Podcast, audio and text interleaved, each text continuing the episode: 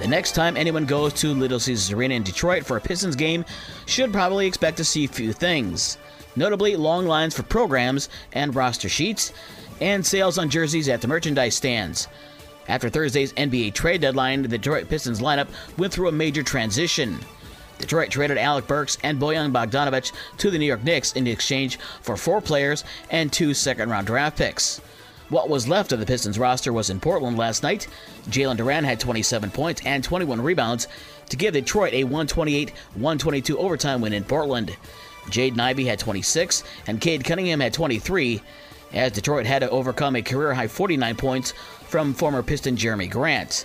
The Pistons have now won back to back games for the first time since October. Another former Piston did well last night. Andre Drummond had 21 points and 13 rebounds. Combine that with 30 points from DeMar DeRozan, ended up with the Bulls beating Memphis 118 110. The Bulls have now won two straight. And Steph Curry had 29 of his 41 points in the first half, scoring on his first seven three pointers as Golden State beat Indiana 131 109. College basketball on Saturday, 10th ranked Illinois is at Michigan State at 2 o'clock. That'll be a 1 o'clock pregame show on Super Hits 103.7 Cozy FM. Michigan is on the road at Nebraska at 6.30. The pregame show on News Talk Sports 94.9 WSJM is at 6. In women's college basketball last night, number 15 Louisville over number 12 Notre Dame 73 to 66, and number 14 Indiana over Michigan State 94 to 91. Of course, Sunday is Super Bowl Sunday. Super Bowl 58 kicks off from Las Vegas just before 6:30 between Kansas City and San Francisco. We'll have the game on WSJM starting at 4 o'clock. The NFL awards were announced last night, and as expected, Baltimore Ravens quarterback Lamar Jackson was the MVP. A bit of a surprise, though, when Cleveland Browns coach Kevin Stefanski was named Coach of the Year. High school basketball from Thursday, a lot of great games in the SMAC.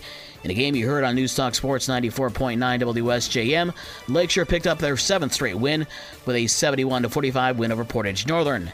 Mattawan beat St. Joe 61 54. In the BCS, Howardsville Christian over New Buffalo 47 to 44. In the Southwest 10, Marcellus beat Bangor 77 to 51.